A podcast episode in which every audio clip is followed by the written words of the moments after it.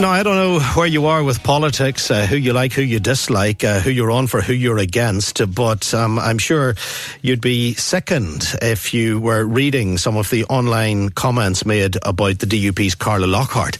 And this is something we've touched on before on this programme, and indeed we've had Carla Lockhart as a guest on the programme talking about the abuse that she takes from online trolls and bullies. Now, because we're on the countdown to an election, because she's a candidate. Uh, we can't invite her to talk about this specifically on the programme this morning, but I do want to speak to uh, Alison Morris from the Irish News. Alison, good morning.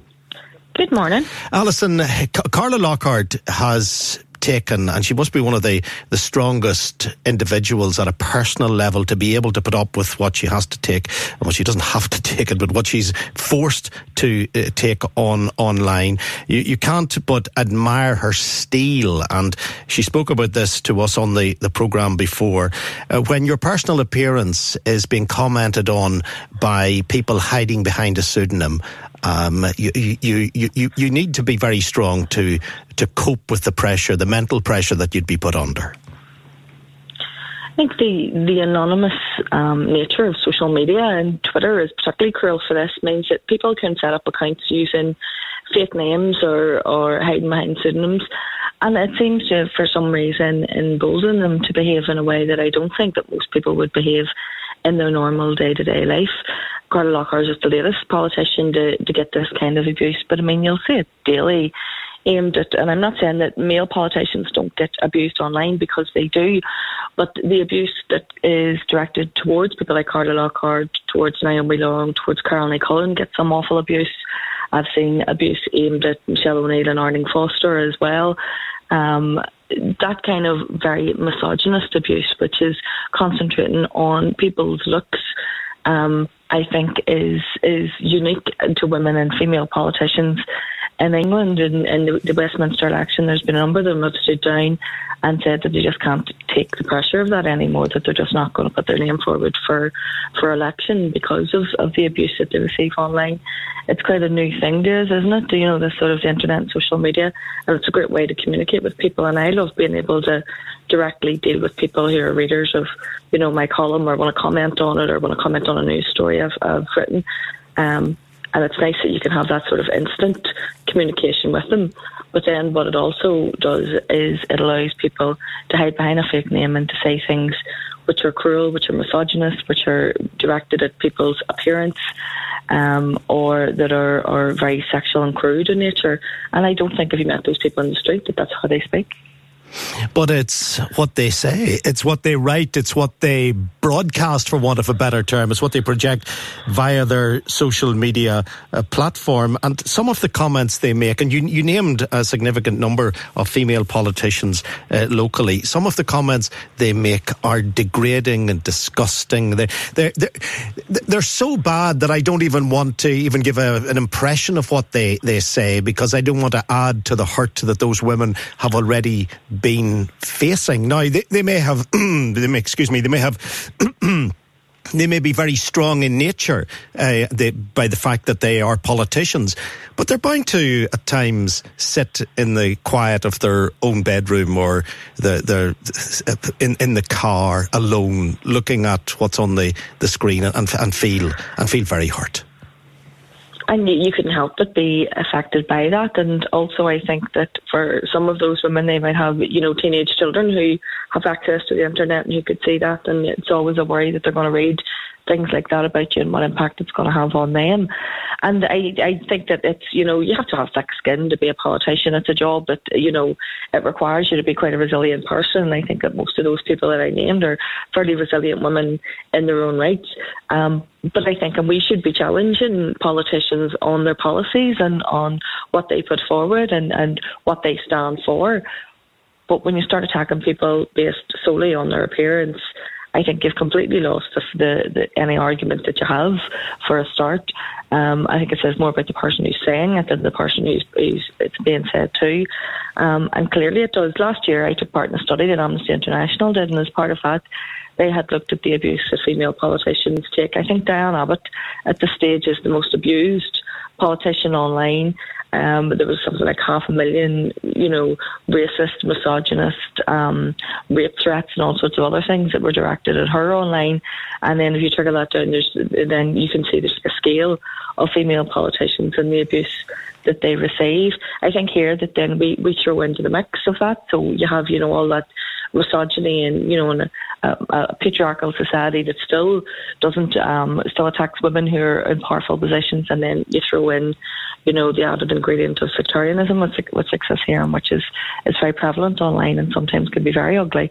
Um, and some of the messages and the abuse that people receive at the, right um, and, and the people post online there's times I look at it and think, what on earth is going on in your life? And I do feel for the women in your life. You know, there's obviously, is there wives, is there mothers, is there daughters who, who live in houses and then live in a home with this man who speaks like this to another woman? You know, what kind of people are they?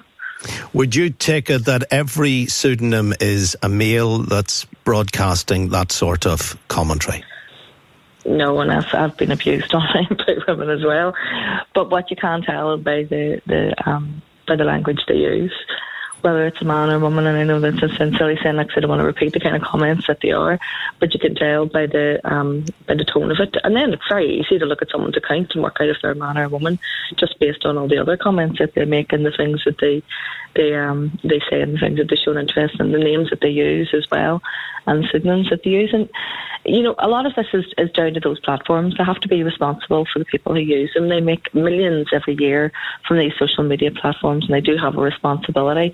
The guidelines on things on Twitter and Facebook are they sound quite strict if you read them, and I have read them um, because I've had to because I've had more complaints with Twitter than you know I can I can remember there's dozens and dozens of, of accounts that I've had to report to Twitter, and their guidelines sound like they're quite robust, but they don't enforce them, and, and that's the problem. And they do need to enforce them, and there maybe is um, a possibility in the future that you could look at a way that people can can use an anonymous name on Twitter, but not be anonymous, as in that they have to, when they set up their Twitter profile, that they have to um, upload some kind of ID to show who they are um, with a name and address. Some there's been suggestions that you know it could cost like a pound to join, and then that has to be done via a credit or debit card, which would mean that your your information would be logged. Um, you can then be quite happily and freely use a, an anonymous name if you want to, and a lot of people feel freer to talk behind an anonymous name about all sorts of reasons, or maybe they're worried about their, their employment. But if you cross the line and that goes into criminal harassment, or that goes into making threats against somebody, well, then your details should be held with that platform, and they should be able to hand that over to um, any police force which are investigating those threats. Maybe even the thought that you have uploaded your own ID and that that behind that fake name that your identity is known that social media platform might make people think twice before they, they engage in the kind of behaviour that we've seen last week. And you know, fair play to any any person, male or female, put themselves up for election. It's not an easy thing to do. Um, in these in these times, these trying times when we're in political uncertainty, and and you know they have a lot of responsibility, and rightly so. If you're a publicly elected representative, you're paid by the public purse, and you're there to represent us all. But I think that they're there to uh, is us all in terms of what their manifestos are. I don't particularly care what that person looks like, nor do I think that anyone should be commenting on what that person looks like. Yeah, it's incredibly cowardly. Cowardly would seem to be the word for that. Uh, how, how, do you feel personally, Alison, when, when you get targeted by people online? I, I, know you've got a very brave persona and you talk about your thick skin and all of that, but but there's bound to be times whenever it, it gets to you it to really hurt me because we weren't used to it at that time. Your social media was such a new thing, and because I use words as a living, you know, the power of words, and, and I know the power that words can have. And so to see something in print written about you, which is completely untrue, and is also, you know, harass, harassing and and you know, criminally so in some cases. Um, at the start, I was shocked by it. I was shocked that people would just, you know, go to such lengths. And I thought, like, someone took so long out of their day to actually sit and compose and, and make up something really, you know, hurtful and, and damaging and, and thinking that it's going to cause me all kinds of, of problems in my personal and professional life. And that did hurt. But it's strange because as time goes on, you do get used to it. You do become more resilient, and, and now it doesn't it doesn't sting in the way that it used to. And we shouldn't have to get used to something like that, um, but you do. And and, and right now, now I just block them. You know, it used to be at a time where I thought, well, maybe I should engage with this person and try and you know show them the error of their ways, and and I think that was a very naive and foolish um, way to go about it. And so now I have a very long blocked and muted list on my Twitter account. Yeah, it's a way to deal with them. Alison, uh, thank you, thank you very, very much indeed. Uh, Alex Kane is available to have a chat with us as well. Good morning, Alex.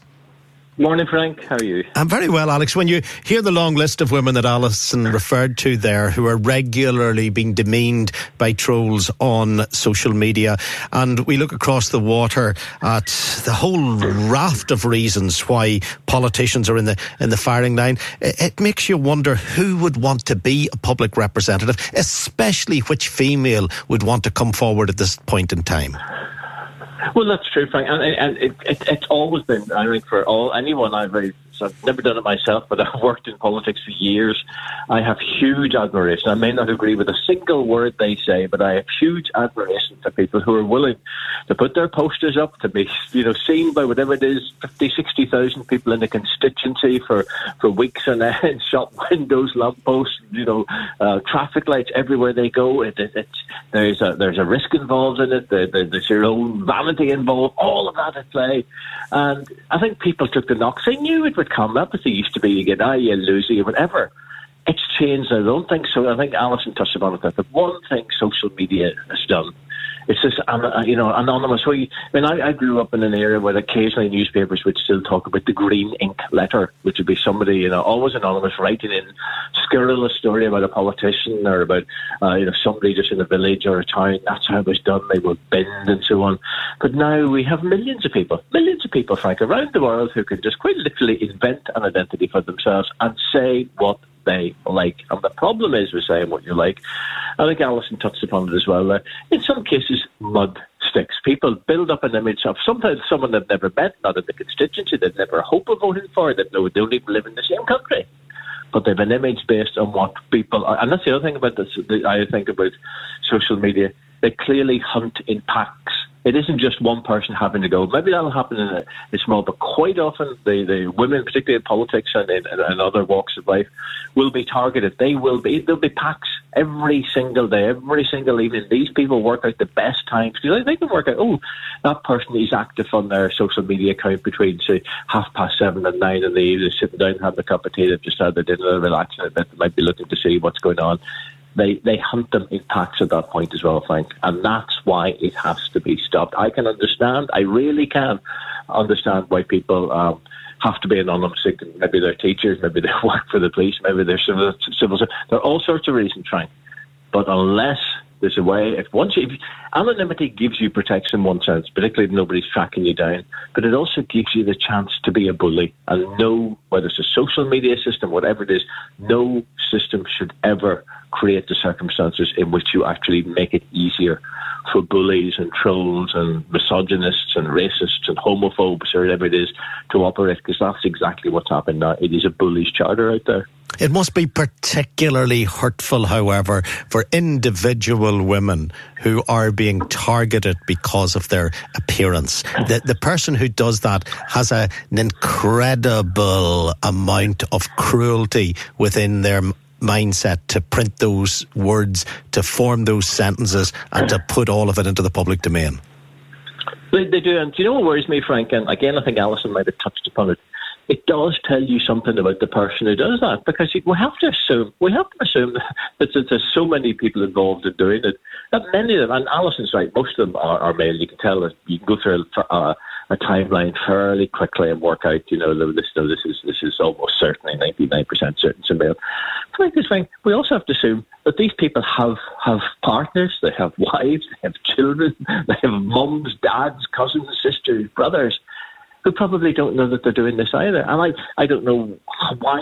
I don't know whether it's just that, that sudden freedom that they can do this. And I don't know, maybe the people suddenly who were knew they could never do something because there'd always be a way of checking them. Once they've realised you can say almost anything you like on social media and get away with it. Maybe the temptation, I don't know.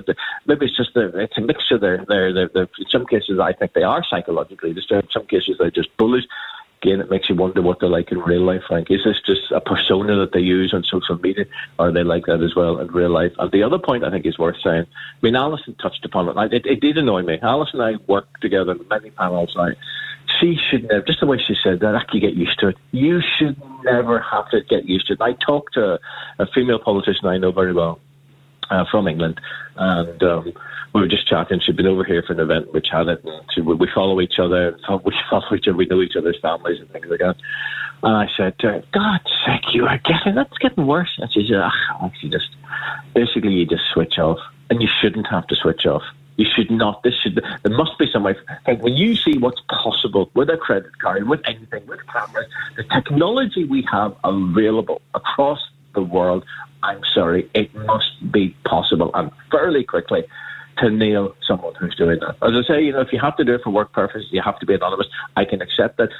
As long as you don't step over the line, as long as you don't use that privilege, and it is a privilege, Frank, to be able to communicate anonymously is in many cases a privilege. You know, but once you abuse that privilege, there must be a system whereby very quickly the, the, the platform that provides your voice is not only able to very quickly, within a matter of minutes, find out who you are, but where necessary, have that information passed to the police so that people who are being ritually and routinely abused day in, day out, day in, day out. I know people, Frank, who've gone off social media, intelligent, thoughtful people, both men and women, Frank. I know teenagers who've gone off it as well, you know, for other reasons, you know because there are just there are people out there who think it's it, it's almost like I don't know it's, it's almost like a sport. Let's hunt in a pack and let's go for someone. I'm taking the photographs and doctoring the photographs. I'm the fake news. We have to stop it, Frank, because at some point you will raise a situation in which genuinely good decent, thoughtful, articulate people, even if you don't agree with their views, but they're willing to do this publicly and stand for politics and get involved in public life, they won't, Frank. They won't because the hassle. And I, again, you talk to the, the husbands of many of these political uh, female politicians. They feel the hurt as well, Frank. They're saying what their wife or partner and what they see all of that. And I just think, and a lot of people just go, I'd rather switch off. I'd rather my family didn't have to see what I have to endure. That is a victory for these sods to do that, Frank. And we really, really, really have to nail them. Uh, couldn't uh, couldn't uh, disagree uh, with anything that you're saying, Alex. And if you are one of those people, if you are listening to the program at the moment, and you know that it's you that we're talking about, you should be so ashamed of yourself. You should be just so ashamed because you are a disgusting excuse for a person.